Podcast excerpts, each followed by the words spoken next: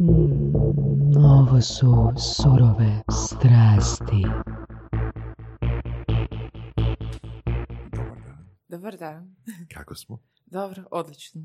Fantastično. I danas je s nama jedna posebna gošća po preporuci, opet po preporuci Dražena Orešćanin. Ja mislim da se Orešćanin onak full brzo penje na top listu preporučitelja, Amborki. Mislim da da. Brzo penja, brzo i trči isto. Da, da, i brzo vozi bicikl. Je, je, dob, dobar je, Dražen. Ponekad se pitam, jel Dražen ima vremena raditi? A nije pa ni, vidim ga sad stalno i kao marketinškog stručnjaka, stalno iskače sad već iz paštete, Dražen. Bože, Dražene. Uspješan je. Evo, i stalno te spominjemo u surovim strastima i fakat ti hvala na doprinosu tako cool i super gostiju. S nama je danas jedna gošća imena, imeno Maja Bonačić. Tako je. Ona je mm, psihologica. Završila je, u biti završila si koliko? 4700 i koliko edukacija? Pa da, do, podosta, podosta edukacija a, vezano uz moju struku najviše, naravno. Ali, a, u, u edukaciji sam za psihoterapeuta i dječji terapeut i majstor NLP-a i razne druge edukacije vezane uz Da. razvojne procjene i tako. Kako si posebno naglasila? Majstor NLP-a. Pa da, to bi znači Prikladno biti to sprd, zato što mi to uopće onak nije bitno. Ali mi je bilo važno kao početi, ono, startup neki. Da, jer baš ono uvijek komentiram, ke opće psiholozi imaju za raditi na NLP-u? Da. Onak, ono, to uopće nije NLP-evski, ono, kazno. Ali s druge strane sam upoznala tamo edukatoricu koja mi se, kod koje sam sad na edukaciji s psihoterapije, u biti me oduševila, samo sam zbog nje upisala tu edukaciju jer super prenosi znanje, tako da mi je Mm. bilo korisno u životu svakako. Da. A, Majo, po čemu si ti super poznata? Po čemu si ti superstar? Pa ne, sad baš nazvala super starom nekakvim. A, po čem sam poznata? Pa zato što radim paralelno puno stvari, onda to ljudima bude malo bizarno kako to sve uspijevam. Ali osim što sam psiholog i mogu reći da sam stvarno u toj nekoj sve branši koja baš nije mislim, popularna svjetovno, a branši autizma sam onak dosta poznata. Um, ra- e, sam i sportaš. Uh, uz to Sportašica. da, dobro, sportašica. um, I to već mogu reći da sam već šest godina imam kategorizaciju vrhunskog sportaša. Nice. Um, triatlonka sam i ove godine biti imam dosta državnih postolja. Imam osam državnih naslova iz, imam iz biciklizma, iz triatlona, iz trčanja. Ironman? Ironman sam završila dva puta. Opa. Da, i, um, i bila sam sad na svjetskom prvenstvu u trčanju 24 sata sa reprezentacijom, tak svime i svačim se bavim, a ono u biti po čem sam najviše nekak poznata je što kombiniram za humanitarne akcije, uh, znači sport i struku, e da je završila sam dva Everestinga, bicikl i trčanje, i jedina sam osoba u Hrvatskoj koja ima jedno i drugo i druga žena na svijetu, čini mi se. Nice. Samim tim, ono, definitivno fantastična gošća za surove strasti. Apsolutno. Još kad bi znali šta je Everesting. A Everesting je, znači, uh, i- ovak ide igra, moraš naći uh, brdo neko i uh, moraš... To je malo teže pronaći brdo. Koje to je ko igla u plastu sjena? Da, Pa gledaj, znači brdo, znači ne mora biti tipa velebit, može biti, ne znam, ono, papuk. pa ne, sasvim je svejedno. Ok. Znači, moraš skupiti nadmorsku visinu, visine Everestina, znači Mount Everesta.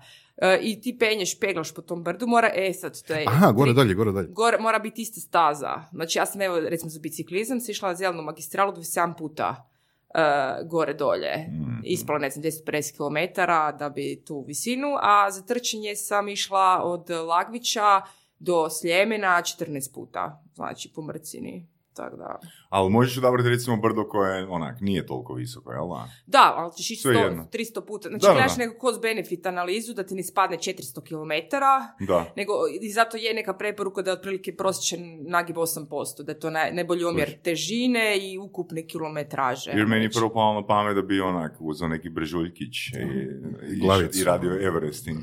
Da, ali to, je valjda gore nego trčanje, traci za trčanje prije mora. Ok. A, mislim da vrijedi pitati, a, ti si odlična osoba da to da odgovoriš, zašto? Da, e, da, to je fakat super pitanje. I to ono, kako bi rekao Kladarić, pet zašto. Da. za, Everesting ili za bilo šta? Zapravo sve skupa. Za postojanje. Dobro, Svrhu to, života. će, to ćemo sutra. esenciju. Dobro, za Everesting je, naravno, i za- ja sam uspjela e, nekak zaigrat priču da se prodaju ti usponi, pogotovo za sljeme, za trčanje i e, skupili smo 48 tisuća kuna za udrugu DAR, za besplatnu e, rehabilitaciju djece s autizmom iz Osijeka. Sad njima taj novac, mislim, to možete misliti koliko... Znači, te trčala si zbog novca. Da, da, i onda se naravno... Ali nije zaradila ni lipe. Ne, ne, ali ne, ne, ne, ne, pazi, sad kak su ljudi tak malo ljubomorni, eh, kak eh, sam si, dobila sam i, mislim, dio je sponzorski i kupila sam si jako skup bicikl, eh, taman negdje u to vrijeme, onda kao, lako njoj kad je drugi plaćaju da se penje i da kupuju bicikle, odmah, ono. Kako se osjećaš kad čuješ takve komentare? Ah, pa grozno, naravno. Mislim, ne u smislu da me toliko dir, nego me ljuti šta se e, baca ljaga na tu cijelu projekt i prvenstveno mi zbog te udruge i zbog njih, mislim, jer ovako onako su ljudi skeptični prema humanitarnim akcijama i Da, onda da. kad se zarolaju te priče, onda ljudi krenu sumnjati i onda neće možda drugi put otplatiti.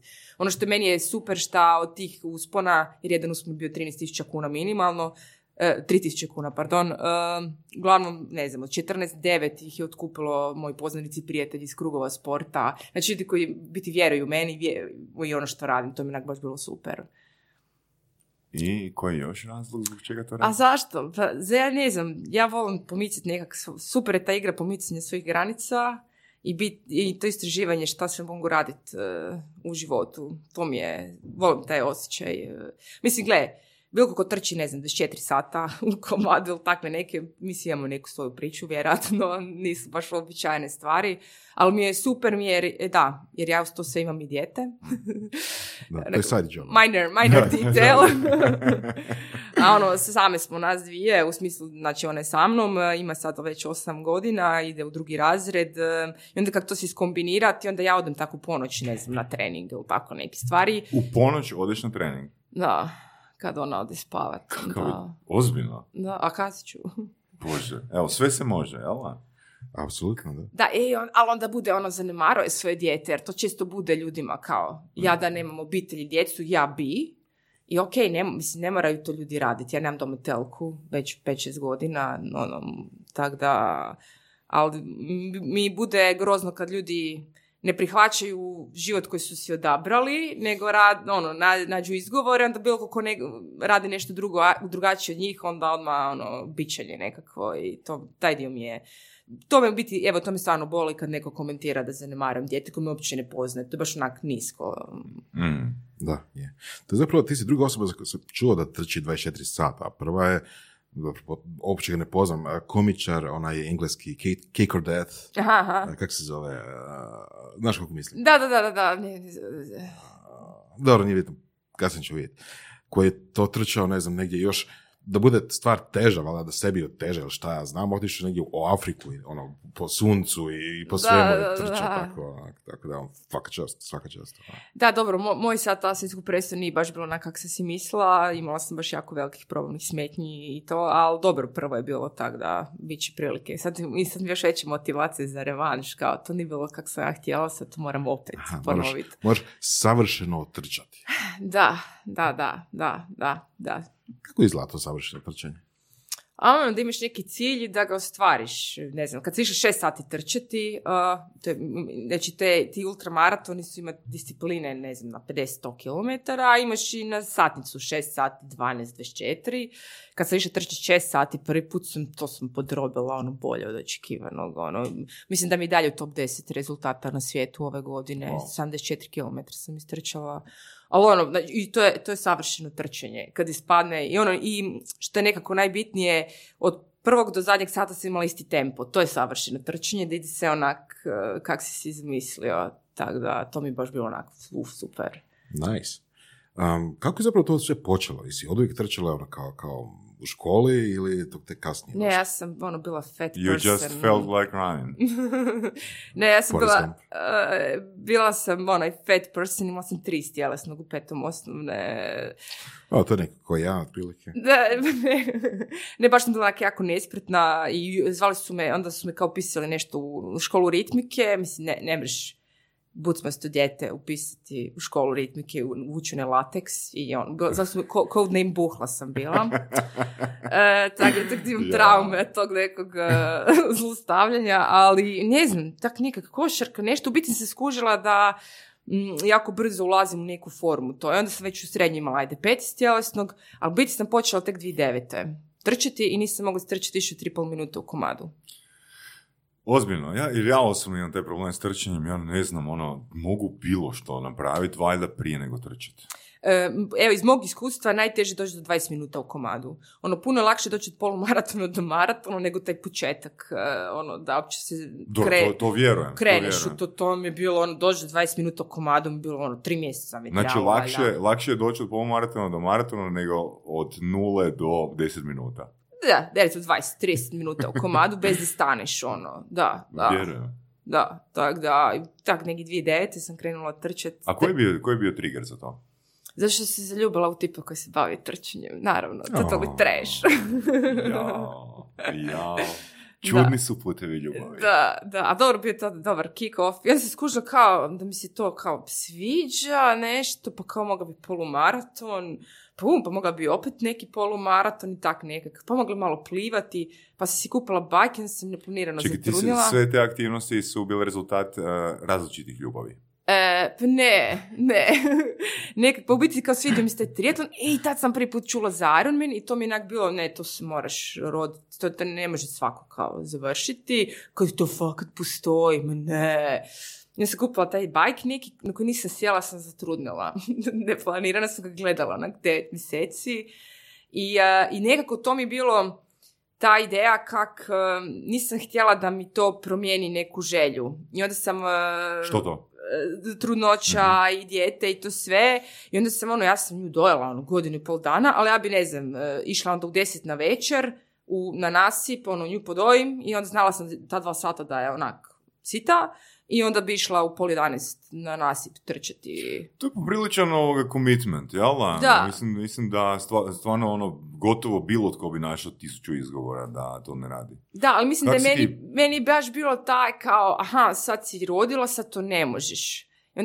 Jako me draška metod, šta ne mogu? Mogu, sve se može. Taj neki osjećaj bespomoćnosti, mislim da je neki moj taj drive, ono, sve se može. Samo gdje postoji volja, postoji način. To, to je moj neki drive, ono. Jel to možda u kombinaciji sa nekakvim ono, sudom drugih ljudi, ono, tipa, znaš, ono, sad, ne, ne da ti ne možeš, nego da ti kažu da ti ne možeš, pa se onda boriš protiv toga, ili baš čisto interno? Pa ne, i mislim, mislim da je interno, uz neku onak uh, priču sad ono, iz tužnog djetinstva, uh, jer ono, kad si dijete u nekim lošim uvjetima, ne mreš birat i onda mislim da je bio taj drive, sad mogu biti šta god želim, stvarno mogu. Aha. I ta neka sloboda i ono baš uživam u svakom ono, milimetru te slobode. I mislim da je do toga. Jer ono, kad si klinac ne mreš. Ne mreš otići živjeti solo s 10 godina, ni nigdje, nego moraš biti na mjestu gdje jesi. I onda ono, kono, ja sam ono, čisto pisala faks, sam se zaposlila cijela doma i radila sam u burgeraju 4-5 godina noćne smjene, a prek dana e, na faks e, sam išla. Nice. Baš je impresivno, baš fakat impresivno. A jesi imala kakve krize u smislu, a, evo danas neću ići a, na trening iz razloga XY? Pa sad sam, e, sad sam našla neki e, balans da e, nije prisilno. Hmm. Kak, znači, sad fakat neću otići na trening ako sam loše i to prije, u jednom, mogu reći da u jednom trenutku bilo ne moram i onda on osjećaj kao da sam pojela, ne znam, tri kile čokolade, one grižnje savjesti, ako ne odem, sad onak baš slušam svoje tijelo, ono, ja nemam trenera već par godina, mi onak, i onda vidim da puno imam bolje rezultate kad slušam svoje tijelo. Ono, kad, kad mi se spava, odem spavati. Ja, mislim da smo čuli od a, Slavka Petrovića, jednog od a, prvih gostiju surovih strasti, da su zapravo te neke pauze i neforsiranje treninga ispadnu jako dobro a, u, u a, konačnici kad a, osoba, recimo, kad osoba ima taj raspon u odmoru. Mm. Znači kaže, ako se ja dobro sjećam, time Bor se spravi, da je češće su maratonci bolje istrčali zbog te pauze nego da su cijelo vrijeme bili u treningu. Pa da, i uh, mislim da je jako važan u kontekstu ozljeda. Ja u ovih deset godina nisam bila nikad zbiljnije ozlijeđena, a rekli su im prije deset godina da ne smijem trčati više nikad, jer nemam neki zglob u Ko ti je zdjelici. to rekao? Doktori, nemam zglob neki u zdjelici, kao onda ono ti kažu najgoru opciju. Mhm. Najsigurnije, ono, valjda, mislim, neće Da- se ništa dogoditi tako se ubiješ, recimo, pa onda malo te ne da ti to kažu, ono, ali idem ja, mislim, i na rehabilitaciju, ono, imam uvijek, um, radim jako puno i na prevenciji, idem i u teretanu i te nego, ali uvijek postoji način na koji možeš uh, nešto, ali ako me išta zaboli, ja ću odmah stati. Znači, nikad se nisam samo ozlijedila. Znači, nekak manje stignuća i to, ja odmah radim pauzu. Tipa ovaj cijeli rujan, skoro uopće nisam trčala jer neka parcijalna ruptura je bila tetive, ja odmah stanem i onda to zacijeli, onda nemam više pro- ono, nemam problema da povlačim to ko neki ljudi pol godine, godinu, dvije, tri ili da se ful jako ozlijede. Da. A koja ti je bila najveća pauza? To kod porodiljnog? Uh, da, dobro, ja sam trčala negdje, ja, ja sam u biti u šestom mjesecu trudnoće sam bila druga na trekingu na mljetu, Pazi, ona je u šestom mjesecu. ali u apsolutnoj konkurenciji, samo jedan frajer je došao prije mene u cilj na 21 km. Možeš to ponoviti, da, u šestom mjesecu trudnoće sam na mljetu trekingu, sam bila došla druga u cilj u apsolutnoj konkurenciji na ovoj najkraćoj stazi 21 km. Ima, Maja, tebi ljudi često kažu ti nisi normalna? ja sam sedam mjesecu trudnoće sam bila u štafeti, triatlon bili smo drugi. I kad to sve ljudi malo zgražali, kao. Mislim da moramo staviti naslov za ovu epizodu nešto tipa ono, može se. da. I onda Koji sam mucalo bio sretan, on je htio pokrenuti neki portal, može se, pa se zato priključio s ovim strastima. Ali mislim, opet je to sve bilo pod nadzorom liječnika, znači nisi sad ono neki hazarder, ka- kako da kažem, to je bilo sve kontrolirano, koliki puls mi mora biti, znači sve je bilo onak tip top i onda je došlo ljeto, onda sam napravila pauzu, i, ali počela sam trčati četiri tjedna poslije poroda. Bože, dragi. Ali dobila sam samo 8 kila, u biti ja sam izašla iz bolnice s istom kilažom ko prije trudnoće. Tako da, ali to je bilo ono katastrofa, to poslije četiri tjedna, to, ono, nisam se u životu toliko puta zapišala na tim prvim trenizima, ono, užice. Čekaj, ali recimo kad ono, rodiš i želiš što prije početi trčati, kak, kak ti izgleda onak proces u glavi? Odnosno, kak zvuči? Jo, jedva čekam da krenem trčati, jo, jedva čekam da krenem trčati, ili što? Što si kažeš? Jesi isfrustrirana što sad moraš dojeti dijete? Ne, ne, nego ono kao, jej, sad ću, sad ću kao, samo malo ono da, da mi to malo zaraste dolje, kao idem, idem, kao, i onda sam biti čekala da, da se opet da se ne ozlijedim i ono, iskužila dok sam nju ulovila, znači gdje je taj prozor neki od sat dva, jer on nisam htjela ni ovo adaptirano mlijeko. Mislim, to u biti, ljudi mene, ono, kao da zanemarom dijete, ja sam imala platnene pelene, donje na zahtjev, sve ono, po PS-u, rode bi mi, ono, dale značku.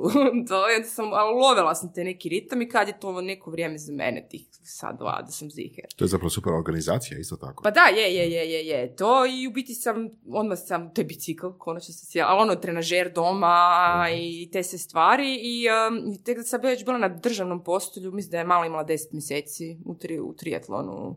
Nice. Da, da. Da li onda, uh, kako se organiziraš? Da li imaš ono sve u kalendaru?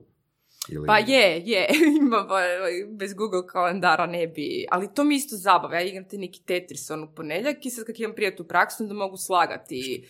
I ono, imam prvo ne- njezine obaveze, ne znam, ona ide na ples, nešto. To, onda je, tipa, ja idem trčati oko kvarta dok je ona na plesu, onda ju skupim, ili recimo nju stavim na bajki, ja idem trčati i takve stvari, ono, nekako tako se organiziram, to mi baš mi je užasno mi je, volim, volim tu igru, slaganje rasporeda i kad ću di šta, i ono, i onda to vrlo precizno, ono, sve ide po PS-u. Znači imamo nekakav rok za ovaj, za ovaj intervju i to je to. ono, Nema ni sekunde Da, dalje. pol ili ideš sata dalje, ekstra, ono. ajde. Hvala, hvala, hvala. I onda trčiš negdje dalje. ono. Da, ja, ja idem, idem raditi nakon toga i još popodne neku edukaciju držim, a danas mi je na večer trening. Ali sutra imam dugi trening u planu i baš se jako veselim tome. U blato idem sutra. Što je dugi trening? A mislim da će sutra ispiti oko 30 km, zato što idem 20 21.12. idem na Dublatersu, to je 50 km preko hrbta Sljemena, a start u ponoć. Savršeno, ba, totalno noćno bauljanje od Podsuseda do Zelene, sve ide preko vrha, ali nema sad, nije označeno ništa, onda idem istraživati malo te Mhm. staze da mogu po mraku u tri ujutro ne zalutat kod laza negdje. ono. Interesantno. E sad pitanje. Majo, koji je tvoj strah? Strah. Da, čega se bojiš? Pa da se nešto ne dogodi mom djetetu. I imala je otvorenu operaciju na srcu i to mi je bilo ono, dobila sam se autoimune bolesti ovog života, ono koje postoje od gastritisa do renove bolesti. Ali to je prošlo, tak, ali ostaje taj osjećaj Mhm. t, tog, e, jer evo kako sam rekla, moja tema je bespomoć, to je bilo najveća bespomoć, sad četiri mjeseca kad smo imali termin operacije čekat i sad znaš da je smrtnost kod ono piljenja prsne kosti, vađenja srca van, određen postotak. I onda meni još kaže, pa nije kao 3 do 4 posto, ali ja radim s djecom s autizmom, ja radim s tim postocima i vidim ih svaki dan, to uopće nisu mali postoci. Tako to mi je bilo onak jako stresno i ostalo mi to, um, sam da mi se nešto meni ne dogodi, da ona nekak ostane nezbrinuta i taj dio mi je, evo to mi je strah. Znači, ne bojim se smrti ja kao ja, nego bojim se smrti dok ona ne odraste, ajmo to tak reći. Ono. Da.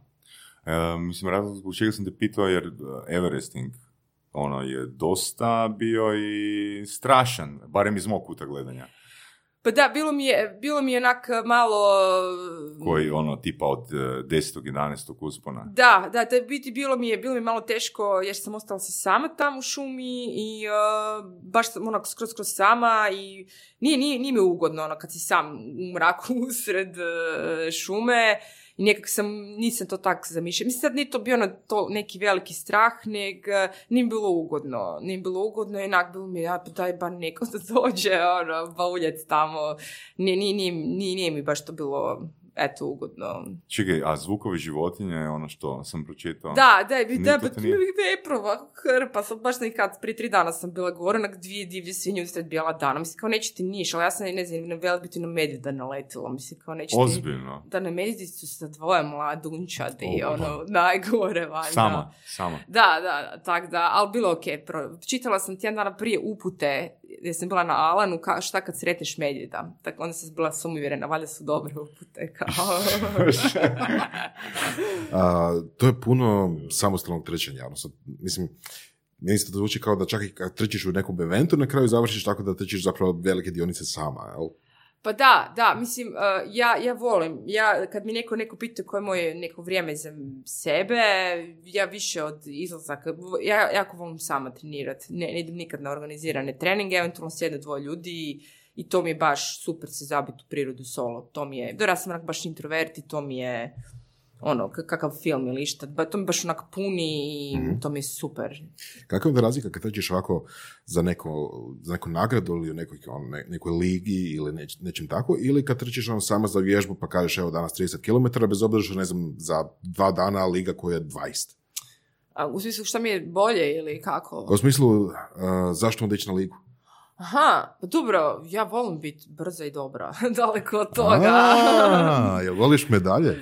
Pa ne, nije čak, ne, puno mi je važno da ja to odradim kako se ja zamislila. Znači neka medalja, a da je ono shit utrka, evo bila sam treća na državnom, na planinskom, ali to mi ono niš mi ne znači jer baš otišlo je sve u krivu što je moglo i sama sam to prinjela. To mi onda to mi najgore kad sam ja mogla nešto spriječiti, baš sam se zeznula i onda mi to mi ono baš ništa ne znači. Ali da sam bila, ne znam, druga... Ti možeš zeznuti kod trčanja? Osim ozljeda, naravno. A do, to je bilo... patike. Soma i sed, između oslo krije patike, uh, Soma i 700 uspona i 37 km i uzela sam krive tenisice, to je fakat bilo, a druga stvar nisam uzela elektrolite sa sobom, jer se, malo se opustiš, jer kak ja idem tak skoro svaki vikend, kad god ulovim, malo postaneš bahat i kao kako ću, lako ću, ali i baš mi se u glavi, sam dobila takve grčve u životu, ono, padala sam po, ono, ljudi su znali točno da, kao di sam u šumi i da ne zalutaju su mene čuli kako, ono, i psujem i urlam od bolova i to sam baš mogla spriječiti, ono, sam, da, da sam se fokusirala na tu utrku, to sam mogla spriječiti. Evo, i da sam bila treća, ali da sam dala sve od sebi bila, ono, presretna i da sam bila peta, mm. a ako mi od treće mjesto mi ništa znači, ono, zato što sam zeznula. Mislim... I sad moraš to ponoviti, barem dva puta još. Pa da, ne, baš volim, volim taj dio da, da i, i recimo ja sam tip osobe, bila sam katastrofa na mountain bajku, ne znam, prije godinu i pol dana i opet sam zbog ljubave završila mountain bajku i sad ja ne vjerujem podnijeti taj film da se ne, ne dam se od sebe da budem najbolje što mogu biti. To mi je... Dakle, šahisti, evo sad je prilika, ako želimo imati novu prvakinju u šahu.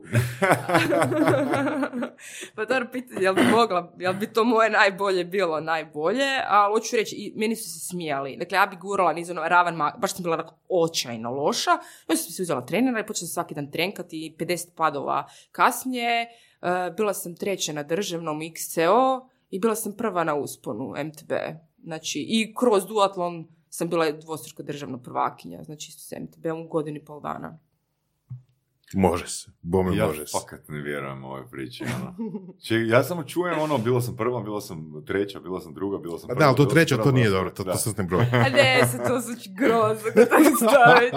ono, Mi, mi, najbolje ja. Ne, hoću reći da, ono, mi je važno da kad trošim na nešto vrijeme, da onda to bude ono baš predanost, ono totalna, toto. Ja sam taj Montić vozila četiri puta tjedno, redovito po kiši, po snijegu, nema ono danas. Ne, ja imam točno raspored i nije bitno kakvi su vani uvjeti, jer sam našla to vrijeme i ja idem, ono, može biti potop, ne znam šta, ja idem jer je to jedini taj dan. Kako ono. super mindset. E sad imam jedno pitanje, ono, sjećam se one, onog citata, Boro je spomenuo, uh, how, how you do, anything is how you do everything, jel tako? Mhm, Je.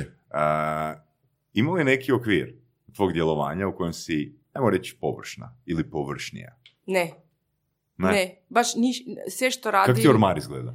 E, pa čak, ne, ne, evo recimo to, ta, ta, važno mi je da je sve spremljeno, ali nemam se te OKP, to, to neke stvari, ali ono, važno mi je, e, baš mi je važno što god da radim da nekak radim najbolje. Ali ovog baš biti failam, u ti- što je dosadnija i manje izazovna stvar, tu sam lošija, ajmo to Mhm. tako reći, ono, Jel bi se mogla zamisliti da budeš slikarica? ne, ba, ja ne slikam. To baš onako... Čekaj, čekaj, još se nisi zaljubila.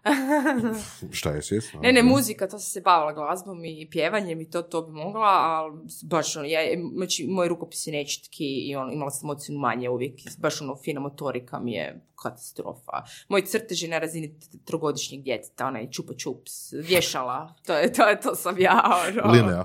Da, tako slikaricu ne, definitivno ne, ono. Još. Da, ne, ne. Gle, gle, ali ako su te zvali buhtlica u petom razredu osnovne ili kojem, možeš postati slikarica. Da, a dobro, tu ipak trebaš biti talentiran nekak uh, za slikanje, što ne? Pa nemam pojma, ja osobno... Koji za trčanje, pa mislim. Ono. Ja osobno vjerujem da je za sport ono, ili ja osobno vjerujem da talent ne postoji, opet će ovo biti kontroverzna izjava, pa će biti engagement na stranici. ne? Ćemo definirati šta je zapravo. Znači, evo, evo, svi- svo, svoj ekipi koji sluša. Znači, nitko nikad se nije rodio s talentom. Nitko nikad. I molim vas, pošaljite mi 100 linkova koje dokazuju suprotno. I lajkate jedno 120 puta, tako da budemo sigurni. I za 100 godina će biti potvrđeno da se nitko nikad nije radio s talentom, rekao je Tenodi. Da. Nek neko napravi mim već. da, da. A, kako je došlo do Oblačića? Aha, Blačić, e, da, to je udruga, e, mislim, ja sam kao dalje formalno potpredsjednik, iako nemam toliko veze, radim neke projekte na Korčuli. Što je oblačić? Što je oblačić? E, sad ću, imam intro za ADHD. Dakle, Oblačić je udruga koju sam ja osnovala e, nekak e, za vrijeme porodiljnog, to jest malo poslije. Dakle, U, u onih prvih osam tjedana. da, da, da. Znači, Kala, jel, moje dijete, je imalo neko krvarenje na mozgu i to su mi dosta kasno sva, skužili, pa je kasno u motoričkom razvoju i sad trebalo je platiti tisuću kuna e, mjesečno te terapije različite i, i onda onak, šta da nemam, sad taj, mislim, novac, mislim, niti sam ga imala, baš sam, ono, ja, jer sam sa šest mjeseci poslije porodiljnog sam već počela raditi u školi trčanja i to je, recimo, mislim da, ja sam radila sve poslove koje vam padnu na pamet, znači uvijek mi to bilo... Na primjer, pa od koji kono- su ono top tri najčudnija. pa radila sam u staračkom domu, radila sam na štandu, radila sam kao konobar godinama, radila sam kao u školi trčanja, kao promotor u DM, ono što god da si mi dao, ja bi radila obradu, statistiku, ono ako mi kažeš ima novac, ja bi išla raditi to, ono, putovala sam drugu, ne znam, tam kod Bor- on, u Gajnice sa biciklom iz centra da odradim za 50 kuna je jedan sat jer zarađujem 50 kuna. Kao, tak da... A usput i vježbaš. Ne, to, to, to, to. Tak da, i onda sam, bilo mi onak ideja, ok, uvijek mi je pitanje kad me nešto živcira, šta ja sad tu mogu promijeniti. Znači, opet ta moja tema bespomoćnost. Onda sam osnovala udrugu gdje ja mogu svoje usluge dati besplatno, znači terapije nekome ko nema. Jer, uh, i tako se nekako slučajno završila u autizmu, da kažem, jer su mi prvi klijenti bili, ja nisam niš znala o autizmu tad, jer faks, ne znam kak je na drugim fakultetima, ali na psihologiji ne znaš baš puno o autizmu ako bi trebao. I onda I- si otišla na edukacijsko-rehabilitacijske? I onda sam krenula s edukacijama. Ja sam i uložila sam negdje preko 20.000 eura u različite edukacije. Uglavnom sam išla i van, izvan Hrvatske, tako da kažem da mi je psihologija skup hobi. Evo sad, unatrag dvije, tri godine mogu reći da sam počela zarađivat, poslije znači su ono skoro 10 godina. tako da, uh, i onda sam stala tu udrugu i onda sam u nekom trenutku išla na Korčulu, jer tamo kao nije bilo nikakve takve neke podrške. Htjela sam biti živjeti na moru malo i maknuti se iz civilizacije, biti neki period u životu i, uh, i tamo sam bila skoro tri godine. I onda je nekako baš došla škola i vrijeme za povratak i sam ostavila tamo, da tako kažem, udrugu i organizirala sam logopeda i tamo sve ne, oni imaju baš najsuvremenije procjeni. To mi je super, opet sam preko te nekakve, kažem, face prostitucije uspjela skupiti svu lovu koja je trebala za tog uh, logopeda. I s jedne strane ta Facebook prostitucija mi je super u smislu da mogu to, ali ja baš jako ispadnu kao narcisoidna osoba i ne volim to što jedino ljudima i svi članci kad vi googlate je samohrana mama, bez muža i onda tek nešto. Znači, Da. uopće nije bitno što radim, nego ko i A kako dobro, radi. to koliko je zbog uh, okidanja emocija. Pa to, ne? to, to ću reći. Jel to Facebook prostitucija ili što? Pa Mislim, ne- ni- nik- nikad nisam čuo za, taj- za taj pojam Facebook prostitucija, iskreno. Ti jesi Boras? Što, što, to, što znači Facebook prostitucija? Pa u smislu da moramo ono staviti tri hashtaga i ono ja, ja sam ova prava, ja sam ono da se, onda, onda se ljudi samo, svode promo, samo promocija? samo promocija, ali u svrhu toga jer znači da si ti išao raditi Everesting, ne vjerujem da bi skupio 50.000 kuna, ali ako sam Ček, ja ček, išla to neki izazov? To neki Ajde, izazov? ajde, može. A, usamljeni voditelj surovih E, to, strasti. to. Mora biti riječ koja povlači emociju. e, e, e, to. I onda mislim meni... U, u krizi srednjih godina. Počeo je trčati. E, e, i onda super mi bude što ljudi zagrizu i fakat onda daju lovu. Bude mi žao što neće dati zbog autizma, nego zato što to radi samohrana ali okej, nema veze. Čekaj, um, ako, ako hoćeš malo da pričamo o tome, baš o tom dijelu kao samohrana majka, pa onda tek sve ostalo. Mislim, meni se čini da je to zapravo nekako ono, čak i priznanje, mislim, s obzirom koliko posla Da, treba oko da, djece i se. svega skupa, to je ono, znaš, ono kao, ok, riješila si to, tu si uspješna, a onda još i Everest. Ne da mi neko kaže kako u biti, uh, mislim sad, uh, ono, ima ona naravno i tatu koji tak, uh, mislim, ono, nismo uvijek živjeli na istom mjestu, tako da često sam ja morala fizički puno više stvari uh, potezati i to. I onda mi, ali jel si ti pročitala zakonsku definiciju kao samohranog roditeljstva? To što sad tri godine na Korčuli sam morala snaći kako god znam i umijem, to nema veze. Ono.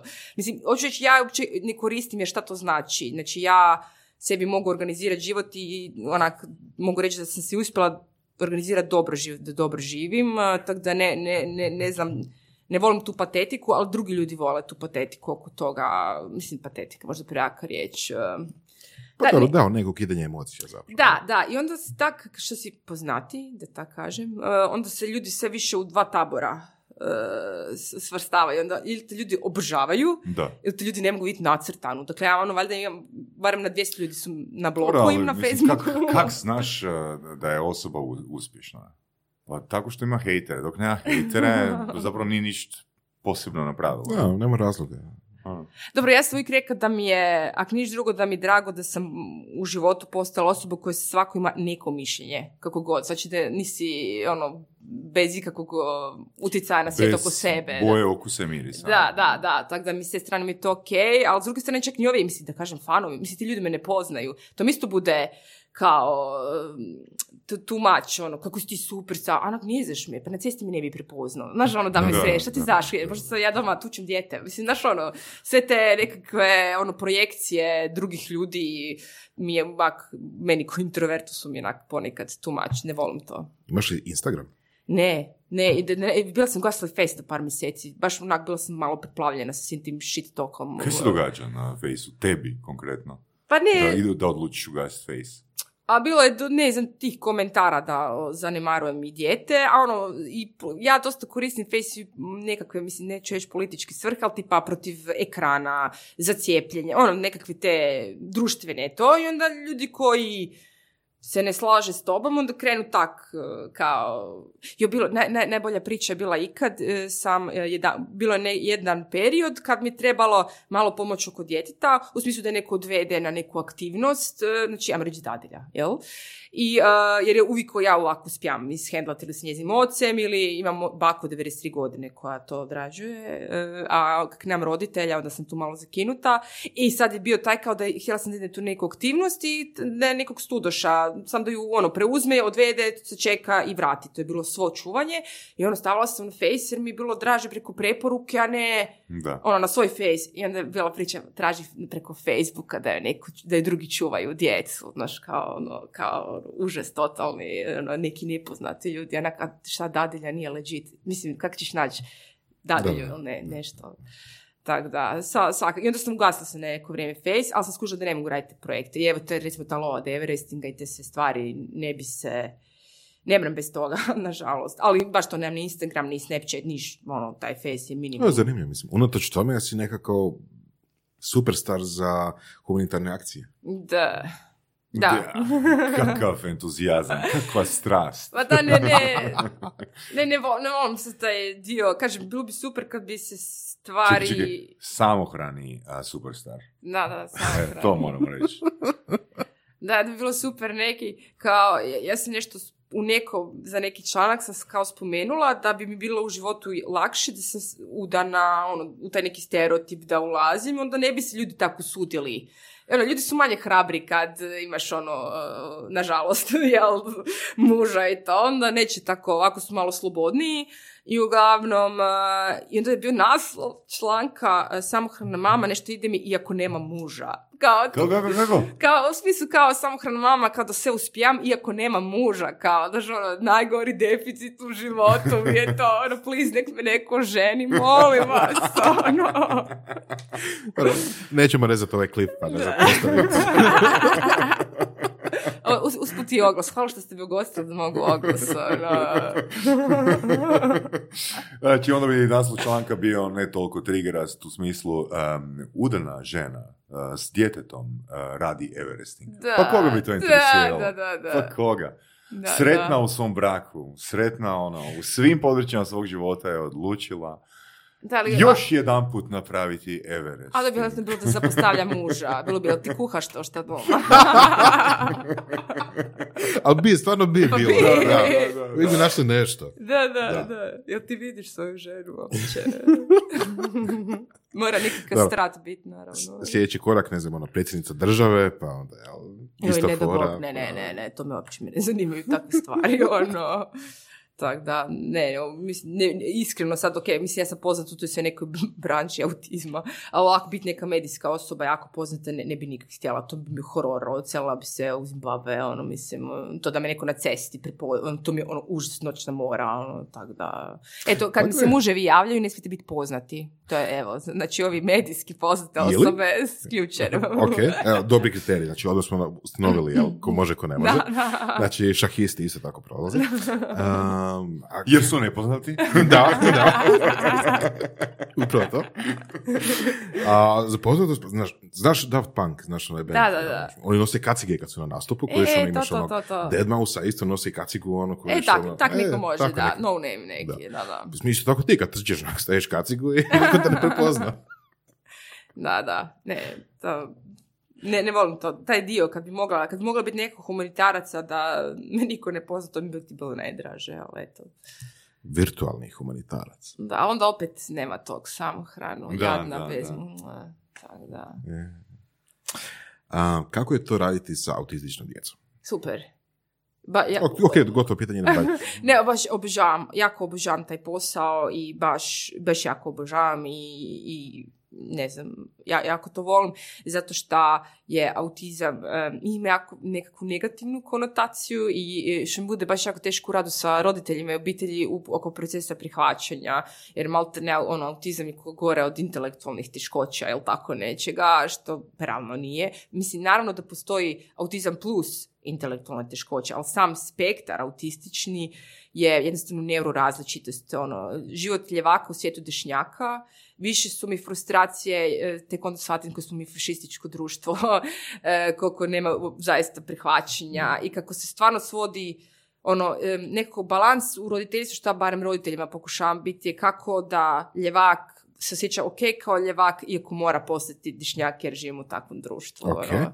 To je nekako, mislim, dosta poznato ljudima, odnosno ljudi mogu prepostaviti kako je to ono, lijevak, desnjak biti, ne znam, različiti alati, različite, ne znam, ono, strana na koju guraš vrata i takve stvari, ali mislim da puno manje ljudi zna ili ima pojma uopće kako bi ta metafora bila zapravo za autizam, odnosno šta bi to bilo autizam. Ne, znači, e, to bi bilo u smislu da ti kao ljevak moraš naučiti super pisati kao dešnjak. Da, da, da, to, to je poznato ljudima. E, mislim da e, bi to onako dosta poznato ljudima. sad, u kojem to Ali- smislu, i da se ljevaci su ono, ne znam, ko ono, malte ne židovi u vrijeme Njemačke, ono, da, u takvom smislu, znači apsolutno se ne prihvaća, pri čemu um, ono što isto, cilj terapije nije da ljevak postane dešnjak i ljevak Ok. nikad neće pisati kao dešnjak. Znači cilj je samo zbog društva u kojem živimo da šta više piše kao uh, uh, dešnjak. Naravno, pričam o samom spektru, ne pričam kad postoje i nekakve dodatne Mhm. poteškoće, onda se naravno to, ajmo reći, to je u javnosti poznat kao teški autizam, onda je naravno kompliciranija situacija, ali ako pričam samo o spektru i da je uredno intelektualno, mislim, ja vam garantiram da vi poznate barem jednu odraslu osobu koja u spektru da vi to nemate pojma. Da sam tako ono, a, on ti ferovac, ili on ti matematičar. Da, Da, E, da, da. zanimljivo, zanimljivo. I, i znal- imam baš ono dvo, da, nekoliko slučajeva um, kak ima dosta genetskih hereditet. je ferovac. Nemaš pojma koliko ljudi takvi znaju. E, i uglavnom došao je, znači, e, otac s, djetetom, i uglavnom ispalo da je kod njih baš naši su koji genetski nekakvu etiologiju tu cijelu priču i onda je on biti skužio, on, cijeli život je kužio ide drugačiji, to će, jer kad ti gledaš njegovu anamnezu, sam tak bio malo čudan i, e, i pao je na testu za autizam. I ono baš kaže, ali to je njemu bilo, bolje je biti aha, ljevak sam, a ne nisam glup, čudan, nešto ne valja sa mnom. I to je jako veliki problem, pogotovo ja kak i radim dosta s adolescentima, jer tipa Aspergerov sindrom i to, e, jako svi imaju negativnu sliku sebi, e, suicidalni su i e, glavni uzrok smrti, kod preuranjene smrti kod autista je suicid. I trećina osoba je probala ili planira napraviti suicid. Koliko, koliko? Trećina. Opa. Baš zato To što je poruka ti kao ljevak ne valjaš. I to je jako važno kad radimo s tom djecom je ok, treba ti malo pomoći da bolje funkcioniraš, a ne e, liječenje autizma. Znači treba se, to je dijete koje je drugačije i treba uvijek imati u obziru da je dijete i poruka, jer mi ga ispravljamo od početka, od kad se rodio je, nema bezbrižno djetinjstvo, ne radi stvari koje želi, nego ne, moraš ovako sjediti za stolom i samo bifati. Jel može primjer? Uh, šta bi takva djeca željela raditi ili recimo šta bi trebalo naučiti u nekakvom, u nekom gradu sa njima? Pa mislim, važno je naravno taj neki školski dio, ali jako je važno je vidjeti koje su djetetove druge potrebe kako se kroz neke njihove interese može. Ono što najviše vidim u praksi kao problem što je autizam ta neka baba roga i onda stručnjaci E, točno sam viđala djecu koja su kasnije bila dijagnosticirana kako se odjednom odnos u školi promijenio prema njima, a on ti ima autizam. Ali to isto dijete do, do jučer dok nije dobio taj papir. Ne odmah, to nije za nas, mi ne znamo s autizmom, ali to je Pero Perić. Pero, ne, nije bitno Čekaj, kako se... tko? Tko? Respons koga? Škole, Učitelja? da, da, da, ško- imam jedan primjer sa srednjom školom, imam primjer sa osnovnom školom, da odjednom mi nismo rehabilitacijska ustanova, kao, to je autizam, ali on ide već 5-6 godina kod vas u školu, mislim, ono. Tako da, baš se ljudi jako boje i onda je tu nekakva ograda i to i ne informiraju se u biti. Zapravo onda je pitanje s kim treba raditi. Sa, Sa- djecom koji imaju aut- autizam ili sa ljudima u sustavu koji trebaju Mislim, treba raditi s djecom, ali puno više sa, baš taj ko handling, baš to handle, kako handlanju svakodnevnom i pružanje podrške, znači njima treba malo pomoći kako da nauče funkcionirati, ali kako okolinu e, pomoći im da funkcioniraju. I to su nekakve sitnice stvarno, ono, ne Poput? mora, ne znam, e, e, ne inzistirati na tome da bude, ne znam, za vrijeme velikog odmora. Evo, ugasite recimo zvono za vrijeme velikog odmora, ona, znate, ona očajna koja ja ne vrem podjeti, ona drr, on ko vatrogasci kad... Aha, ova mehanička zvona. Da, da, mehanička zvona. Za- zašto? Za- zašto ne bi na neki drugi način, na primjer, zvonilo? Znači, nisu to velike ono, prilagodbe nekakve, a ja on imam djecu koji to toliko izluđuje, onda postanu agresivni, jer nji- u njihovom svijetu svijetu i to kod da je neko tebi uzo šaku i lupa te u glavu i onda postaneš iziritiran i, ili ne znam, za vrijeme odmora da, da, da im se da slušalice sa muzikom. Znači, to su te nekakve sitnice, sad konkretno za to, nekakve sitnice ili jak ne može mirno sjediti, zašto ne bi imao pauzu. Znači, to je individualizirani pristup, ne sad nekakve, ne znam kakve preinake, nego ono, daj mu odmor, zašto ne mogu se otići valjat pet minuta i vratit se. Ne, ali mi, inače cijelo naše društvo je ono pošto poto, svi isto jednako. Mislim, naš sustav ne valja ni za djecu urednog razvoja, se mi toliko međusobno razlikujemo da ono najjači preživljavaju stvarno. Tako da, Pa da, mislim, to je sad ono, školski sustav je napravljen da bude, da proizvodi radnike u industriji koji ono, sjede za trakom i ne znam, ono, cijeli dan, ne znam, šarafe, ja šaraf. Pa da, ne, mislim, ja i viđem puno darovite djece koji imaju jako velikih emocionalnih teškoća zato što se ne snalaze i jako dobiju negativan feedback iz škole zašto oni sad to baš tako i zašto i budu ili nedijagnosticirani i kasnije baš imaju jako veliki poremećaj u ponašanju emocionalnih teškoća, sam zato što su preinteligentni. Što misliš o posebnim školama? I za jednu i za drugu populaciju. Pa mislim, ono što je, sad, sa, mislim da generalno ta neka getoizacija nije dobra, ali opet, znači, kad pričamo o nekom težem obliku autizma, najvažnije je sreća djeteta, ne da dijete pati. Ako dijete ne može u redovnu školu, ne može. I neki puta, ali problem je što je redovno školo kriterij za imaš li normalno dijete. Onda to obiteljima bude kao ono pošto poto redovna Da. škola jer onda će sve biti ok. Ali neka djeca stvarno i mislim i mi recimo, znamo recimo u Osijeku centar za autizam je vrhunski, tamo se isto prilagođe, isti taj prilagođeni program koji bi se u redovnoj školi, a ovdje puno bolje su manje grupe, imaju bazen tamo, senzorne sobe, ono ludnica, ali to je centar za autizam. Nema šanse da neko piše centar za autizam. Zato i meni taj naziv, ja sam uvijek govorila, zašto ne napa, na ono, centar za dječji rast i razvoj. Da, da, da, da, u smislu neko cool ime. Da, jel? da, što jer je, to je centar za dječji rast i ra- u biti, mislim, tak da, ima tu dosta ku- kulturoloških nekakvog socijalnog eh, dijela, tak da, ali ne, ali isto sam tako i protiv nekih programa za darovitu djecu, za preskakanje razreda, to djeca treba Zašto? djeca. Zato što djeca treba biti djeca i taj emocionalni dio je puno, znači emocionalna samoregulacija je puno bolji prediktor nego IQ. Što je emocionalna regulacija? Znači da ja mogu sjediti na nastavi, ako to se znam i užasno mi je dosadno, da ću ostati sjediti na nastavi. Znači, i to je Darwin još govorio, ne preživljavaju najveći, najsposobniji, nego najprilagodljiviji. E, ali da li onda prilagodljivost ostajanje u istom razredu ili preskakanje razreda? Um, preskakanje, ra- znači on je emocionalno ima bubam 6-7 godina ili 10 godina i onda ide e, među djecom koja imaju emocionalno 12 godina. To je prva stvar. Druga stvar, to je dodatno činjenje djete drugačijim, o, jer sad zamisliti si u pubertetu i dolazi ti neki klinjo od Hvala. 8 godina koji zna bolje od tebe. Pa mislim, ne da ćeš ga zlostavljati, nego... Da, da, da. Znači, taj, taj, pogotovo u osnovnoj školi jako je važan, taj socioemocionalni dio je puno važniji od nekakvog intelekta, ti to kasnije Mislim, stigneš nadoknaditi ono za čas. Jesi ti diplomirao sa 22, dvije ili 25 godina je nebitno, a puno je važnije si emocionalno zdrav i stabilan. Jesam li ja emocionalno zdrav jer sam diplomirao s 32 godine? Za hrvatsko društvo jesi. Ja među rijetkima. Diplomirao si. Pa to, da, da, to mislim, koliko neko, 8% diplom, mislim 8% populacije je, to mi čini previše. ne znam, 5, pogledat ću- 6, koliko tako Da, nešto. pogledat ću postotak kasnije. Da. Um, No, Mogu ja samo, uh, znači rekla sam da si pohađala edukacije. Mhm. uh, kak, kakvi su to trenizi ili edukacije uh, koje te osposobljavaju da uh, znaš komunicirati i podučavati i handlat autističnim djetetom? Uh, u Hrvatskoj ne postoje? A, Postoji nešto na uh, ERF-u, znači da je za razvijenje socijalne komunikacije, ali uh, jako je važan taj neki terapeutski dio. Ja sam bila na puno edukaciji s terapijom igrom. Uh, Ali baš ciljana edukacija vezana za autizam?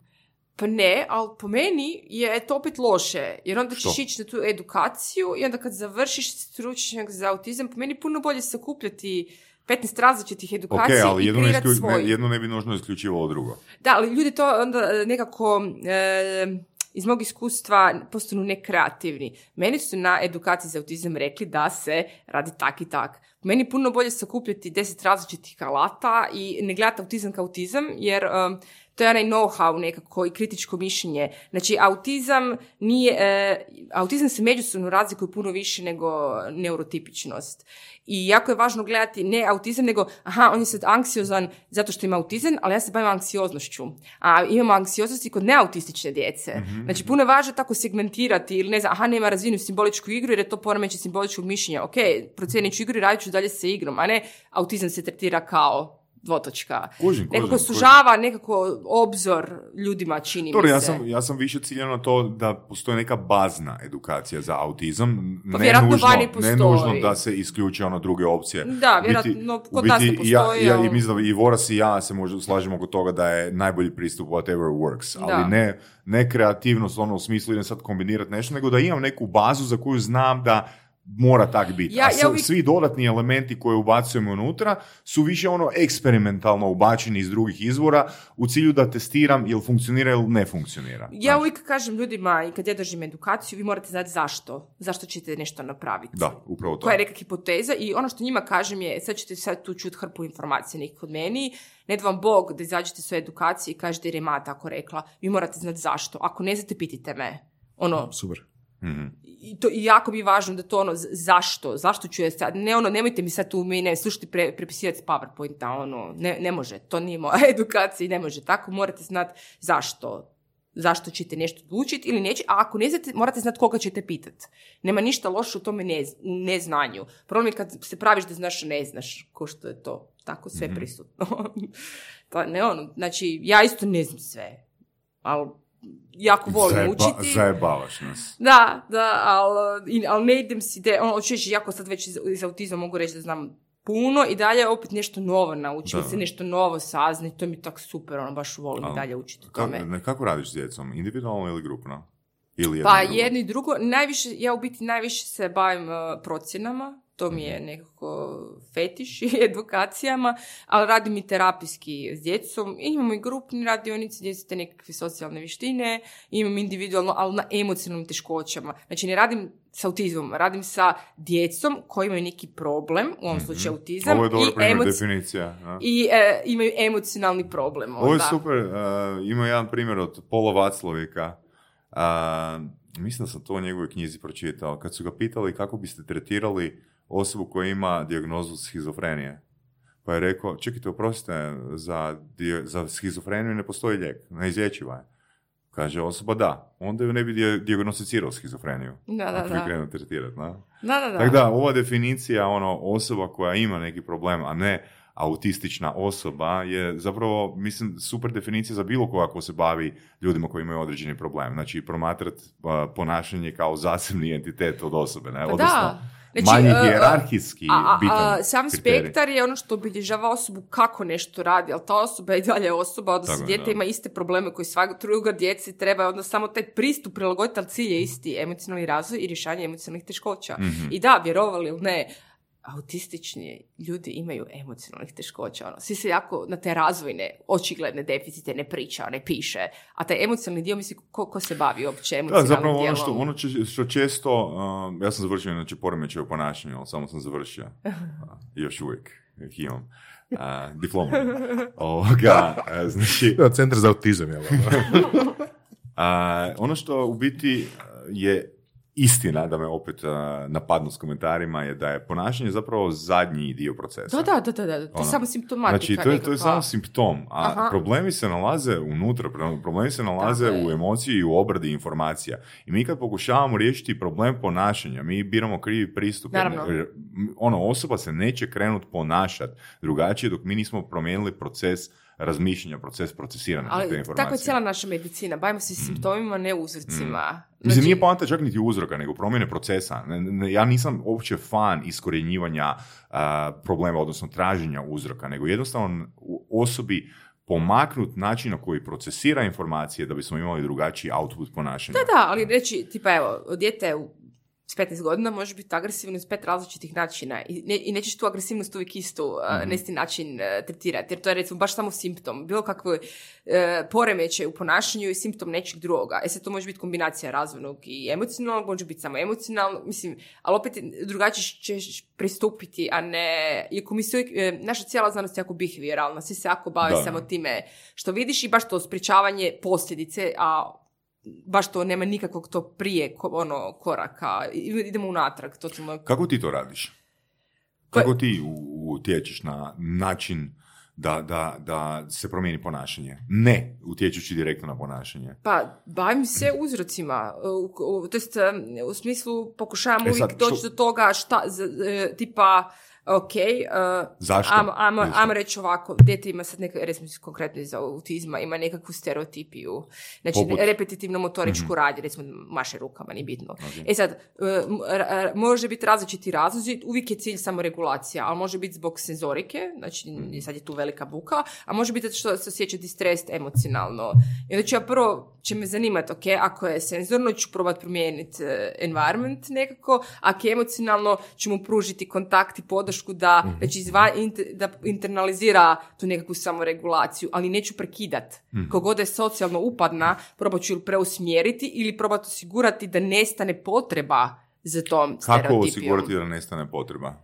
Pa, je neki od načina? Ne, Imaš neki recimo, ne- ne- konkretno samo regula, kad se mi imamo, imamo problem, e, kad se mi pokušamo izvana regulirati, Ajmo, ajmo to fakat maksimalno probati pojednostaviti. Ok. Čuo sam par primjera ljudi koji su prestali pušiti, koji su svoje a, koji su svoju potrebu počeli zadovoljavati na drugi način. naravno, Na primjer, kokice ili žvake ili ne znam, odu popiti jer stvari u vode. repetitivnoj Tako, radnji. Mi se svi je. smirujemo u repetitivnim radnjama. je, znači- ljudsko, ljudsko biće, Mhm. od toga da mi ljuljamo bebe, e, do dude, do toga da ljudi grizu nokte. Znači, Da. bilo kakve te repetitivne aktivnosti je vid samoregulacije. E sad ti trebaš Jedan dugoročni, recimo, neko ko puši ili im grize nokte je cilj između ostalog i psihoterapija. Da ti nađeš neki, znači da smanjiš generalni i da nađeš zamjenski ishod ali da Kojim smanjiš bi se uopće zadovoljavala ta povre- potreba. i s jedne strane, ali s druge strane da smanjiš uopće tenziju zbog čega ti to radiš.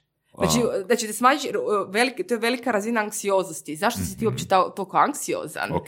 Znači da smanjiš razinu anksioznosti, znači imat ćeš dvije intervencije i da nađeš zamjensku, ali kad ti smanjiš razinu anksioznosti, bit će puno uopće manje i potreba i onda nećeš morati ni nalaziti zamjenske aktivnosti. Ok, e, je li to moguće iz tvog kuta gledanja? Što? Smanjiti razinu? Znači, sma- odnosno smanjiti razinu anksioznosti bez a, dodavanja nove vrijednosti, odnosno bez dodavanja novog načina koji osoba zadovoljava. Apsolutno, samo što ćeš ti naravno, ovisno koliko je sad ta potreba disfunkcionalna pušenje je, onda ćeš prvo naći zamjensku dok paralelno radiš na smanjivanju anksioznosti, jer to je proces, znači imate baš puno neuroloških istraživanja da Mhm. nove, stvarno psihoterapija djeluje na sinapse, ali je proces od 2 do 3 godine. Ali ti želiš sad prestati pušiti, nećeš čekati Tako 3 je, da. godine. Znači paralelno, znači probat ćeš naći zamjenu i krenuti na psihoterapiju. Jel vjeruješ u brzu promjenu? Ne, Ne.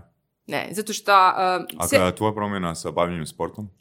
Pa nije to brza promjena. To se se samo neki svoj shit sam našla neki adaptivni način kako ga pretvoriti. Jel možda ono preintimno pitanje, ne moraš odgovoriti ako ne želiš, jel e, presvičavanje na sport zapravo neka kompenzacija za nešto? Pa ne, ja bih rekla da je to ta neka moja igra je što uh, kad, ne znam, prvih bubam sa 20 godina života sam uh, bila u nekakvom uh, uh, koja ima sad sportsku patnju uh, koju nisam mogla birati. Sportsku patnju. Da, ali Što znači, je to? U smislu, znači, prvih 20 godina života mi nije bilo dobro i nisam mogla birat. A ovo je sad kao igra. Ko dijete kad ima neku traumu pa se proigrava uh, stalno ovo. Ovo je, ja, ja točno mogu birat koliko mi je teško, kad mi je teško, ja imam apsolutnu kontrolu nad tim.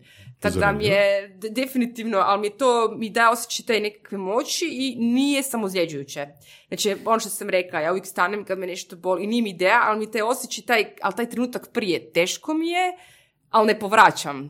Ali mi te, ono, blizu, onaj te neki ples, to je ono što mi daje thrill, taj osjećaj moći. Mhm. Da mogu biti sve što želim. Cool.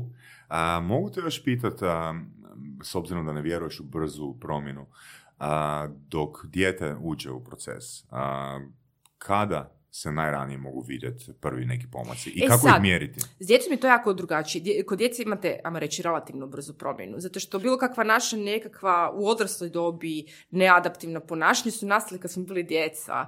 I onda su se oni naslagivali jedno na drugo, Mhm, 15-20 godina. Ti moraš e, restartati 20 godina Mhm. u biti. A kod djece ne. Znači, vi ćete često, recimo, ajmo reći klasičan primjer, dijete zadržava stolicu i se roditelji razvode. Onak, plastičan primjer. Mhm, mhm. Vi ćete dijete uključiti u terapiju, vi ćete već možda poslije pet susreta dijete će prestati zadržavati stolicu. Ali jako važno ne prekinuti da se smanji ta cijela razina, jer je to već ono čaša koja se prelila. I onda tak neki put roditelji znaju povući dijete iz terapije jer je taj behavioralni Mhm. simptom nestao i onda se vrati za godinu dana, jer se opet zbog nekog drugog e, razloga čaša napunila. Ono što je, je kako dijete može naći osjećaj kontrole bez, jer šta dijete može utjecati? Da li će jest, Mhm. e, da li će pričat i da li će ići na WC. Znači uvijek je neki bazični osjećaj gdje nema kontrolu, znači kako da to osjećaj kontrole, a da ne, ne koristite nekakve druge mehanizme koji Mhm. nisu adaptivni. Možemo dobiti par primjera kako Šta? da djetetu osjećaj kontrole. Pa mi to najviše kroz igru, zato što dje, djeci to, mislim, naravno, pružiti im sigurnosti, rutinu, recimo permisivni roditelji često im djeca imaju tikovi ili takve nekakve, Mhm. jer mi, e, da li bi rađe živjeli u Zimbabwe ili u Norveškoj i zašto? Mi svi volimo strukturu, Mhm. dosljednost i predvidivost, da se zakoni vrijedi za sve. Znači, biti strog i topao roditelj, znači bez kažnjavanja, ali ono da je sve kako je uvijek tako, jer si ti onda roditelj koji govori istinu. Jer mi kad kažem nešto djetetu i to ne napravimo, mi lažemo. I onda moje dijete ode na operaciju srca, kažem bit će sve ok, ali ti lažeš. Jer Da. mi nisi, nije bilo nekakve negativne posljedice. Znači, jako je važno dati strukturu nekako e, djeci. Tako da jako puno, bilo kakav e, rad s djecom biti obiteljska terapija uvijek. Uvijek je tu pružanje podrške roditeljima, taj know-how, jer fakat većina roditelja, mislim, niko sve greške koje roditelji rade radi iz najbolje namjere jer jako vole svoju djecu. Ok, imamo sad manji postotak psihopata, ali ne pričamo. Pričamo 90% roditelja rade ono kardinalne neki put greške, bez imaju po... Oni fakat vjeruju da rade Možeš nam navesti par primjera? pa, eh, pa recimo to, da dijete koje plaća se baca po podu u neizmjernoj patnji, onda će mu ići pomoć, da će mu ići kupiti to ili će popustiti, a biti radi ono totalni fail. Jer dijete ne bi smjelo imati takvu moć i kontrolu nad roditeljem. Zamisli da dođe Kolinde i kaže, evo sad Saša, ajde sad ti upravljaj državom. I, ek, zadužen si za ekonomiju i za sve. Ono, I da za poremećaj u ponašanju. Da. Svih sugrađana. Mislim, dijete ne želi takvu moć i, i kontrolu i ne, neće biti ništa. Mislim, i, i treba dijete izlagati nekoj zdravoj razini neugode, jer mislim, život je pun neugode, patnje. Pa poput- to, ne možeš dobiti autić, baci se na poti plaće, baš mi žao što plaćeš i baš sad jako tužen, jer ne Meni je super, sad bi se sam nadovezao s jednim primjerom, meni je odličan primjer jedne naše kolegice uh, Manuele, Mhm. a, koja je dala svom djetetu, mislim da ima 6 ili 7 godina. E sad, naravno, i na ovo će biti, vjerujem, podvojena mišljenja. A, dala svom djetetu 10 kuna i rekla mu je, idi si kupi sladoled. Mo- možeš si ići kupi Mhm. sladoled. I a, hodaju oni prema dućanu i neki prosjek dođe i kaže, "E, dajte mi nešto sitno, Bogom da zdravlja. I sad on izvadi tih 10 kuna i da njemu prosjeku. I sad kaže a, mama djetetu, a, jako sam ponosna na tebe što si to napravio, no moraš biti svjesna da sad ne možeš dobiti sladoled. To je super. Jel da je super? Ne, ja se slažem, to je preuzimanje odgovornosti za svoje... Tako je. I ja, recimo, i moja mala ima tak širu obitelj sa tatine strane. Mislim da je u jednom trenu imala 800 kuna svojih, čak to. I ja sam rekla, ja ti nemam veze s tim novcem. Ti s tim radiš da god doćiš. I onda mi dođe i da mi, uh, ne znam, 100 kuna za svoje naučale, jer joj trebaju nove dioptrijske uh, naučale. Ili bio je pukoljigavac po cijelom autu, sve zaflekala, ona je, ona je dala svojih koliko košta pranje, ja ću to sret, meni ti se to ne da ribat, ali evo ti otvore auto, ja ću ti to platiti. I ona mi platila pranje auta. Dobro. Mislim, ali hoću reći, znači dajemo im, i dajemo im osjećaj moći i kontrole. Ona ne može reći za sebe da je bespomoćna. Tako je, tako je. Znači, ali osjećaj moći i kontrole unutar okvira. O To, Unutar ali okvira. odgovornost, pa to, Tako, znači, to, naravno da ona ne zna što je najbolje za nju, naravno da ne može jest što hoće kad hoće ili, mislim, sad već može, ali ono, djeca, to kao, ja njemu pokušavam ugasiti crtić, ali on neće. Pa da, ono, mislim, neće, zato ti znaš bolje od njega Da, i jasno. zato ćeš mu ugasiti i biti s njim. Ali često bude roditeljima, mm, teško kad je djeci teško. To onak dosta ide iz ega. Da. Njima, oni žele- svoju nelagodu Aha. prekinuti jer je djeci nelagoda. Ali to- mislim, mi smo svi ljudi, tipa tvoja frendica plaće jer je dečko stavio.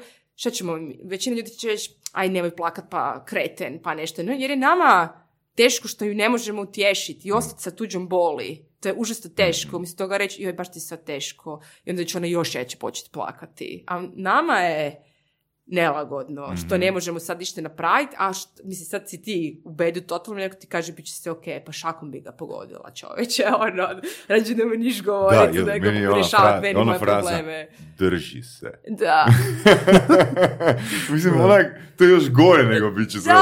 ok, ono. Da, ali to je ono zašto Znači, onak, šta bi rekao. znači samo se, samo se ovoga, spuštam politici i ono, idem sve, sve bliže i bliže ovoga rubu i onak, samo se drži. Samo se drži. Još sve gore i gore dolazi.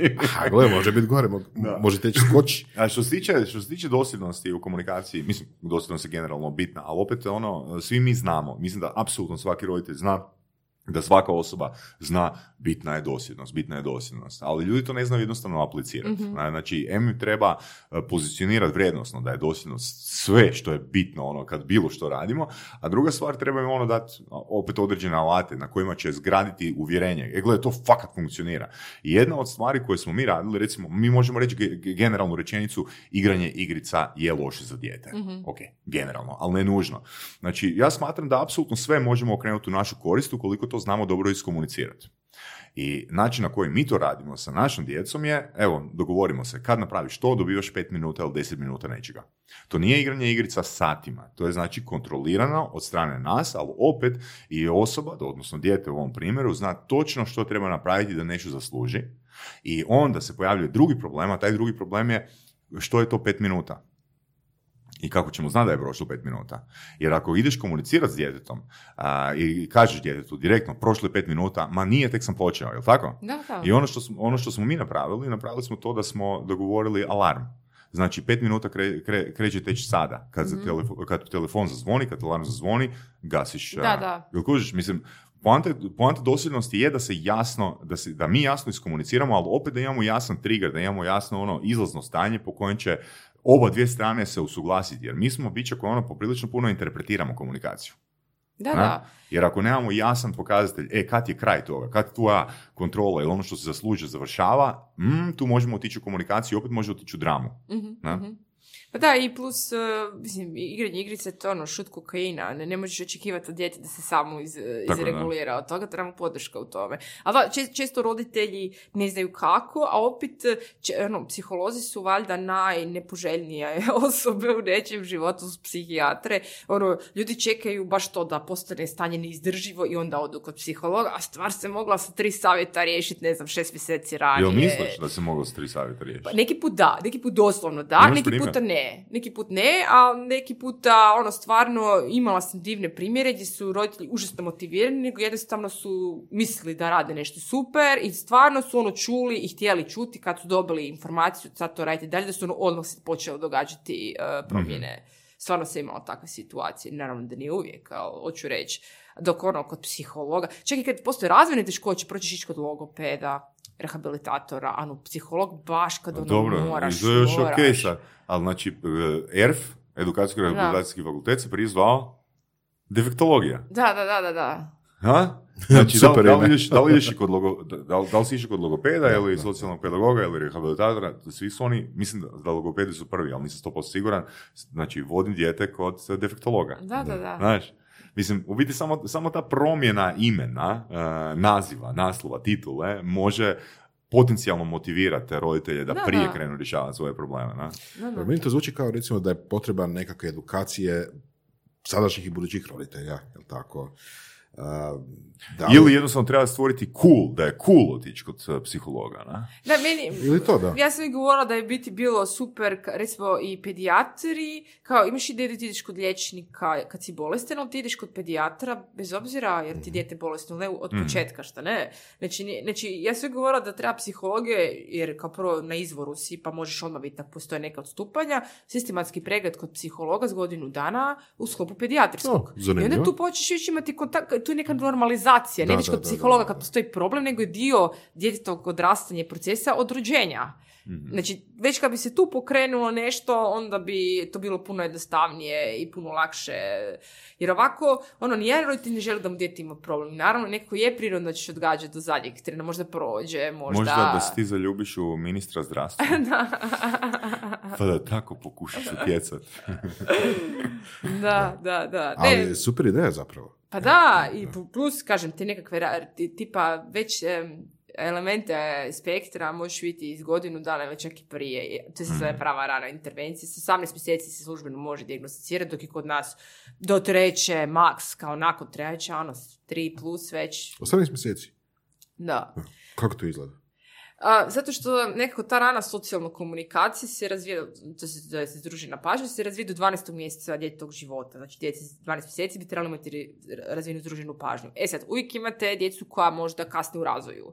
Pa neće imati s 12, ali do 18. mjeseca će i djeci sa Down sindromom ili s nekim intelektom teškoćama imati već e, združenu pažnju. I onda ima naravno tu još nekakvih drugih kriterija, nije samo to, ali znači komunikacija. Jer, jer govor i posljedice kom- želje za komunikacijom, frustracija, ja tebi želim nešto podijeliti, a ne mogu. I biti sav rast i razvoj se događa iz frustracije. Izvrsna rečenica. Sav rast i razvoj se događa iz frustracije. Pa da. I, I mislim da se i Voras i ja slažemo s tim. Odakle, da. kažem još jednu rečenicu. Nikad se nije dogodio rast i razvoj, a da tome nije prethodila frustracija.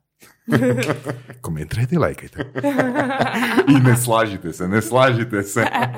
Pa ne, ali vi kad pogledate nekakve biznismene, ono, često su neke Da, katastrofe da, da, prije toga, ili ne znam, naši nepoznati, mislim, te se, to su sve nekako ono siromasi jadni koji su ono morali, ko, pa evo, mislim, čak evo i moj primjer, neki ide iz toga da mi nije bilo dobro, pa sam napravila da mi bude dobro. Možda ni, da se nisam morala toliko truditi, bi danas bila udana kućanica zapravo- i pekla da. kolače. A evo, pa isto jedan primjer, česta rečenica surovim strastima, uh, success skips a generation. Da. Znači, roditelji ti uspiju, ne kažem da je generalizacija, Da, da. ili ne, kažem da je generalizacija, kažem da je generalizacija. Ovoga, ne, ne, kažem da je generalizacija zato da lajkaju, komentiraju i ne slažu se. Ovoga, a, znači, u biti, roditelj je rođen ono, u teškoj bijedi, Da, da. a, ima žestoku frustraciju i nezadovoljstvo, napravi nešto u svom životu, njegovo dijete dođe na gotovo i jednostavno mora se opet dovesti u situaciju u kojoj je roditelj bio da bi njegovo dijete potencijalno imalo takve trigere. Da, da, da, da, da. I sad isto tako, znači iz komunikacije, svi su jako sredotočeni na govor, a pri toga prethodi komunikacija. Mislim, djete od samo 8 mjeseci će vam do- staviti medu i napravit će ovo. Znači, iskomuniciralo, meni se to sviđa. Jer vam želim nešto pokazati, onda će biti... Onda će doći vidi, nakon što ti pokušavam na sto načina nešto iskomunicirati. E, a ako Ta toga za- nema... Pa ta zapravo komunikacija je rezultat boli. Da. Jel da? Tako da, u biti kod autizma gledamo, to je poremećaj prvenstveno komunikacije, ne govora i jezik. Zato i govor i jezik jesu izbačeni iz nekakve dijagnostike, jer uopće ni bitno. Jel komunikacije ili... Hmm. Mislim, kad kažeš, ok, treba imati nekako uzrok da bi, mislim, treba neki poticaj za komunikaciju. Ono, hoćeš nešto ispričati, hoćeš uh, medu, hoćeš, uh, ne znam, zvečku, hoćeš, ne znam, ono, sandvič, šta god. znaš. Da li je to onda problem baš, mislim, pitam, nemam ideju, da li je to onda baš problem komunikacije da, da tako dijete ne može ili iz nekog razloga nema način iskomunicirati ili ili je poremećaj u tome što nema želju za tom zvečkom. Ne, e, ne, ne, ne. E, Dijete sa, u spektru, pogotovo kad su tako mali bebe, ne- vide smisao komunikacije.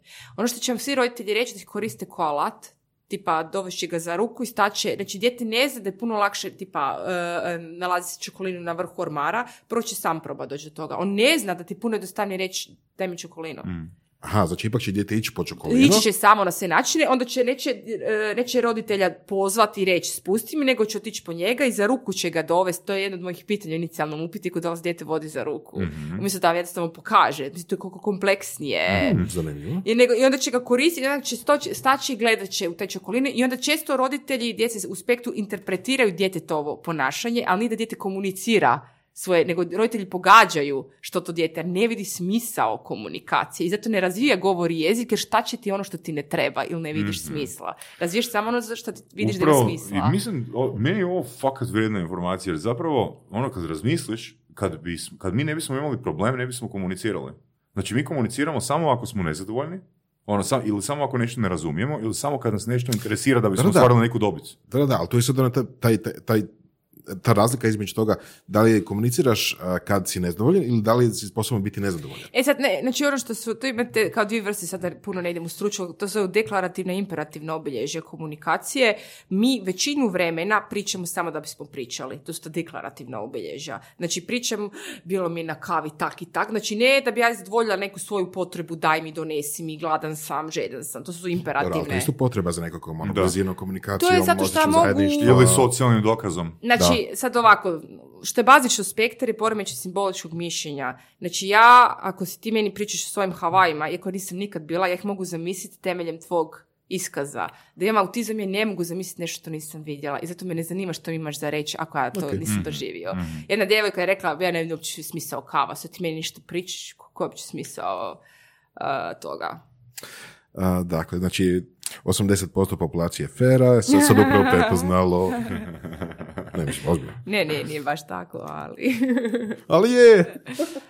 Ne, ne, ali mislim baš, e, ono, bu, bude im teško, bude im teško pogotovo jer svi zamišljaju autizam kao kad ne pričaš i lupaš glavom o zid, a ima tako visoko funkcionalnih, onda će, ja, ja, će- ja u zadnje vrijeme govorim roditeljima, vi ćete imati problem što će vaše dijete predobro funkcionirati, niko vam neće vjerovat da dijete ima autizam, nego će reći tako, izmisli, i to sve češće čujete i od profesora i od roditelja, e, e, ni- nisu ga odgojili pa mu sad izmišljaju dijagnoze. U moje vrijeme nije bilo Da, da, da, ADHD-a, da, da. to su sve neodgojena djeca. A što misliš o ADHD-u? Naravno da, ADHD je jako bihviralna dijagnoza. To je službeno nezrelost izvršnih funkcija. Ne, bavim, e, ne, ne govori zašto. Znači, može, e, odgoj je u biti poticanje razvoja izvršnih funkcija, znači mogućnost inhibicije i samoregulacije, meni mora neko mi dati granicu i pravila još pet minuta da bi ja to razvio. I naravno da može i ne ajmo reći, dovesti do nezrelosti izvršnih funkcija, odnosno posljedično do ADHD, ali imate i urođeno, naravno, ako da autizma 80%, jer su to najfinije, ko ono, fina motorika, najfinije funkcije, pažnja,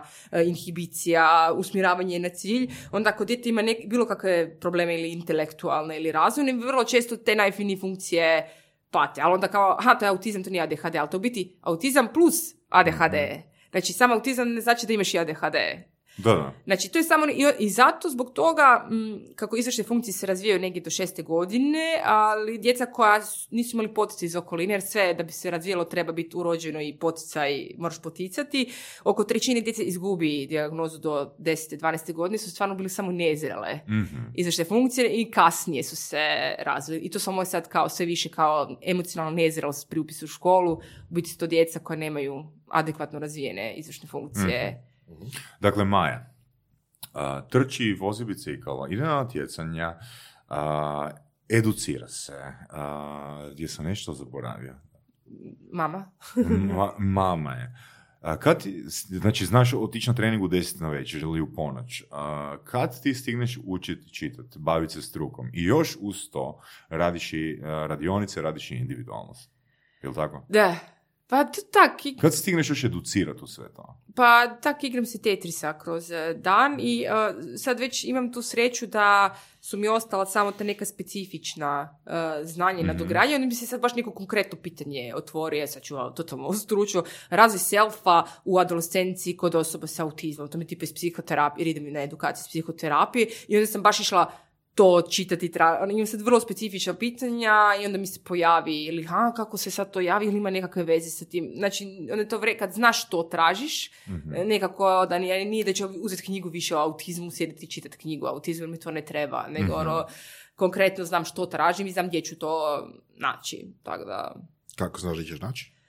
Pa, um, pa sad već imam iskustva gdje su to, koji su to izvori tih članaka i kako ću pretraživati kako ću koji autori su dobri, to isto iz iskustva, to neko kritičko mišljenje da znate šta vrijedi, a šta ne vrijedi, što je glavni problem. I mislim da je nama na, kao nacije kritičko mišljenje ono na dnu i kako e, na internetu probrat šta je dobro, a šta ne. Je li prvi kriterij za autora nije iz Hrvatske? Pa ne, ne, ima, ima jako dobrih autora. Ja čak i je- jedan um, članak iz, evo, konkretno teorije uma, jako, jako, imamo baš sa RFA jako dobre autore, baš u području komunikacije, autizma, imaju super uh, članke i bude naravno roditeljima na hrvatskom puno jednostavnije i bliže nego sad neki abstraktni koncepti pa još na engleskom, to im bude teško. Tako da, Uvi- uvijek pokušavam i roditeljima onda govoriti koje su stvari dobre, koje, jer onak, često kad mi dođu pod sumnjom za autizam, jer sad često taj kill the messenger osoba, to jest messenger, uh, prvo što im kažem, googlali ste sigurno i pročitali ste jako grozne stvari. Da, E, zn- Znači, nekako ono, pokušam normalizirati, pa Da. kao to, da nije to, to toliko ono što se nađe u bespućima interneta. Koliko to uspije, koliko se roditelji onda zainteresiraju, ono, pročitaju stručnu literaturu ili barem kvalitetniju literaturu? Pa, e, kao prvo roditelji budu jako sretni što, kada neko može pružiti konkretne informacije gdje, što i kako. Jer e, kod nas ljudi uglavnom ne znaju gdje, što i kako i onda neko se otprdi s tom dijagnozom i onda roditelji ne znaju što. Onda, se, što onda, onda tu ostavlja se jako prostor s ovim šarlatanima koji zarađuju hrpu para, jer će vam oni reći, naravno lagat će, mi znamo kako, dođite kod nas. Znači, neznanje je baš e, i neinformiranost, a nisu roditelji krivi, zašto bi, zašto bi ti ili ti trebao znati nešto o autizmu. To te kad ti se dogodi, Da. počneš i onda di ćeš, kao, di ćeš šta ti saznat. Ok, sad ti znaš, možeš mene pitati, ali kako ka, ka, kak ćeš ti to saznati? Da, Google. I Google ili neki drugi roditelji, o ja sam dao taj prašak i onda, i onda nudite instant rješenja. Soda bikarbona. Gdje, može, gdje možemo, jel imaš ti na svom web sajtu te sve informacije? A, pa ne, a može se uvijek mene Jer na... ono, jer ono što smo, ono što smo, čisto jedan savjet, um, ono što smo mi skužili je da ako pitamo gosta za preporuke, ono stavimo jednostavno ili napiše članak sa najbolje knjige koje možete pročitati na tu temu, da smo poprilično ono olakšali, odnosno oslobodili smo si vrijeme koje bi inače potrošili na komunikaciju da individualno ljudima objašnjavamo. Ne? Da, mislim, Da postoji jedna baza kvalitetnih linkova Ja sam pisala nekoliko članaka, ne znam, tipa o dijagnostici autizma, šta je, šta nije, šta ulazi i to recimo baš nekako sam jako zadovoljna u smislu jer jako se jako se ta- te što je sve, šta nije i znači ja pišem neke stvari onda o tim ili kao uloga igre, recimo igra je jako je u današnjem društvu kao ono kad gubiš vrijeme, a simbolička igra je ono najvažnija stepenica u Što je razvoju. simbolička igra? Kao da. Znači, e, sad ja ću uzeti ovu e, čašu, ali mi za igru mi treba bunar, pa ću je zabiti u pjesak i glumit ću da je to Mhm. e, bunar. Recimo, kod autizma je tako teško. Jedino ako sam mu ja pokazala to ti sad bunar, pa će imitirati pono, znači iz vlastitog iskustva, ali atribuirati nečemu neka svojstva i onda to kasnije vidimo kao sarkazam, da nešto može imati dvije, tri. Treba ti simbolika da bi razumio ironiju ili e, sarkazam. Jer da kvaliteta da su jako doslovni. Pa da, znači to, treba ti simbolika za to, ali treba i za svu djecu, e, e, znači mogućnost da ti možeš doći na plažu i da jedan kamenčić može biti mama, drugi isti takav kamenčić može biti tata, a treći auto je onaj prediktor kako ćeš od niš- neće, ništa napraviti nešto, kako ćeš kasnije u životu od ništa, samo sa resursom fakulteta napraviti nešto. I to baš danas idemo jako tu nekakvu nekreat, to, se da. kreativnost. Koliko Super vi danas znate djece da se mogu sami zabaviti na plaži ili u parku? Zašto? Jer im e, roditelji i društvo rješava osjećaj frustracije i dosade. Znači, dosada služi da bi se ti osjećao frustrirano i krenuo nešto stvarati i raditi. Ako ti drugi to rješavaju ili nemaš vremena da ti bude dosadno, ti nikad nećeš to razviti. Ako ti to ne razviješ Sad imam poriv da dijete zatvorim u podrumu u kojem nema niti jednog predmeta. A ne, trebaš mu dati par kamenčića. da parka Veličića. I pazit ćemo unutra. Par kamenčića i maslačak, evo. Vrat, vidim se za, vidimo se za 48 sati.